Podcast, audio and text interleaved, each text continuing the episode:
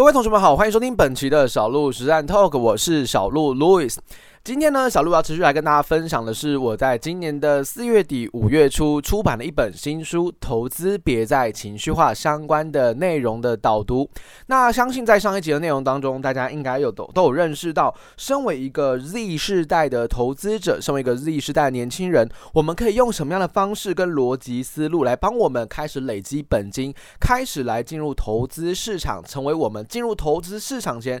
必备的准备工作该怎么做？我想同学们在上一期的内容应该都已经有所收获。那在今天的内容当中呢，小鹿要跟大家来聊聊的就是我们在本书的第二章节谈到的如何用科学的方法来把投资变得无聊。在本书的第五十二页，也就是第二章节开始的时候，其实我一开始在撰写这个内容，我就想到我们在投资市场上，其实每个人都有学习过非常多的投资方法。例如，有些人可能会从基本面的部分着手研究公司的财务报表，研究公司的财务状况。那有一些投资人可能是从筹码面的部分来介入研究的，例如可能像是三大法人，或者是单一的券商分点、主力的券商等等。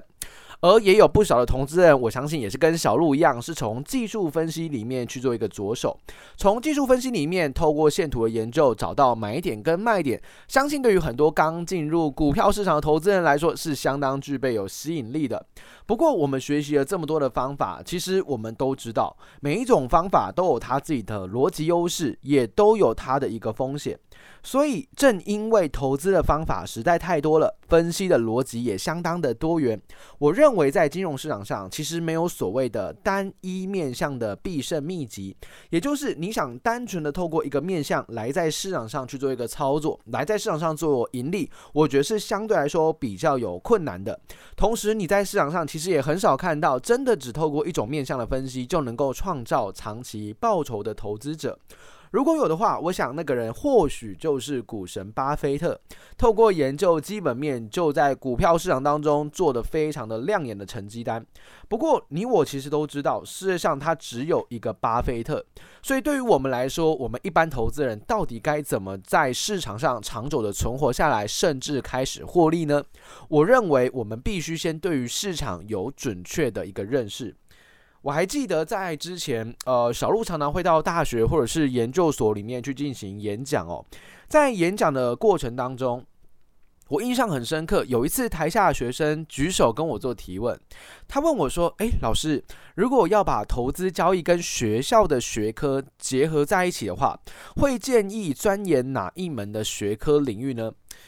这个问题我觉得问的相当的好，因为其实投资这件事情，好像在我们呃求学阶段当中，它并没有一个很直接对标的呃科目可以直接去学习。你说，诶，财经相关的科系，它可能里面有财务分析，可能里面有一些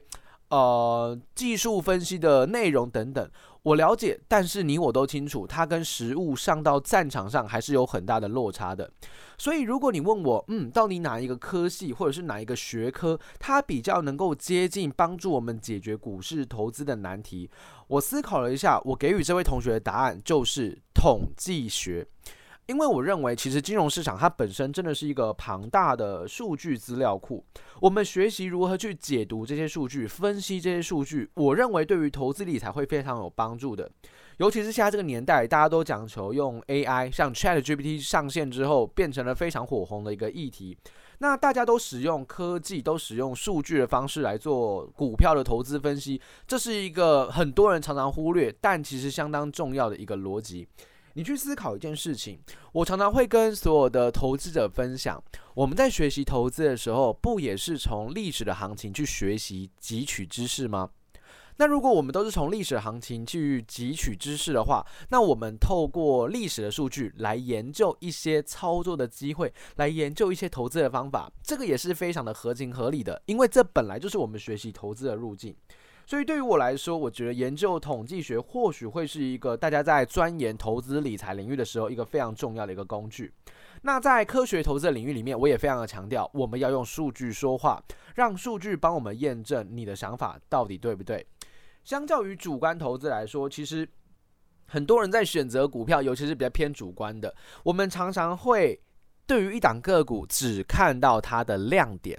例如，我们可能会针对某一档个股，觉得，诶，它的营收最近不错啊，哦，它有很好的殖利率啊，等等相关的一些亮点题材。可是，你理解的只不过是它的一个片面的亮点。长期来说，它真的有机会创造正报酬吗？还是每一次我们在投资的时候，只能看到一档个股的亮点？这是相当可惜的。同时，我也常常去强调一件事情，我们常常会很直观的觉得，营收好，公司的股价就应该要上涨。这件事情听起来非常的 make sense，非常的说得通。可是实际上真是如此吗？你好像也不一定有证据去显示，对，营收跟股价报酬是有关联的。所以我在本书里面谈到，你可能会凭感觉的判断，你的标准其实也不稳定，甚至你连你的标准是否真的长期有意义，你也不清楚。甚至你可能会去听信所谓的专家，专家说，诶，营收有意义；专家说，KD 指标有意义，你就直接去拿到战场上做使用。真是如此吗？其实你也是一知半解的，甚至很容易掉入所谓的幸存者偏差的疑虑，也就是没有错，利用这样的方式交易，它曾经正确过，但大多数状况它是正确的吗？答案或许会跌破你的眼镜，所以我觉得在投资市场上，你想要学习，可以善用一些前人的经验。这些前人的经验，他们不一定可以直接拿来被复制，但是可以拿来去作为你在分析或者是验证你的交易策略时，建构你的交易策略时一个非常非常好的基底。最后，你有了这些基础的知识，你知道从数据里面找答案是相当重要的，你就可以透过历史数据的验证来去从中找到股市投资的答案，甚至也可以从中发现科学投资的魅力。我自己的交易风格是这样子，我非常的喜欢使用科学验证的方式来让数据说话。举个例子来说，像我在书中有提到，创新高是很多人买进股票的重要交易讯号。没有错，创新高听起来很合理，股价开始转强。可是实际上是否有正报酬？实际上它的胜率如何？其实你是一知半解的。但在本书当中，我就把创新高这个条件拿去进行一个回测。回测之后，我们可以发现，如果我们去进行单纯的创新高来去做交易的话，长期是能够有正报酬的。也就是说，这件事情它不只是一个都市传说，它也是经过我的历史数据验证之后得到了一个结论：创新高真的能够带来获利。那同时，我也在本书里面做了一些都市传说的验证，例如大家所熟悉、所呃非常非常清楚的 KD 指标，它的买进、卖出、黄金交叉、死亡交叉是否能够贡献正报酬？那答案也是显而易见的，是完全没有办法贡献正报酬，它是一个稳定亏损的策略。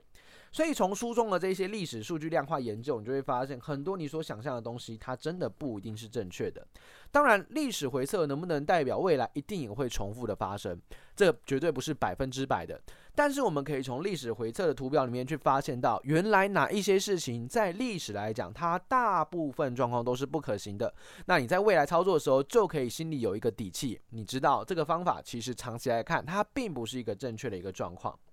所以呢，在经过第二章节的分享，其实我们谈到了就是科学化交易、理性的投资，我们还是得针对股市去进行一个大数据分析，并且透过数据的量化验证，找到在市场上的一个真实解答。所以在操作上面、投资上面，面对股市消息满天飞的时候，你又该怎么去解读这些资讯？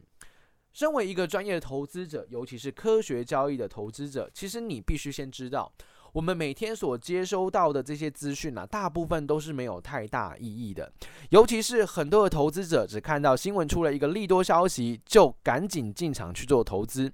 也就是这个方法非常非常的容易被带风向，因为你就是一个看消息投资的一个投资者。实际上，它真的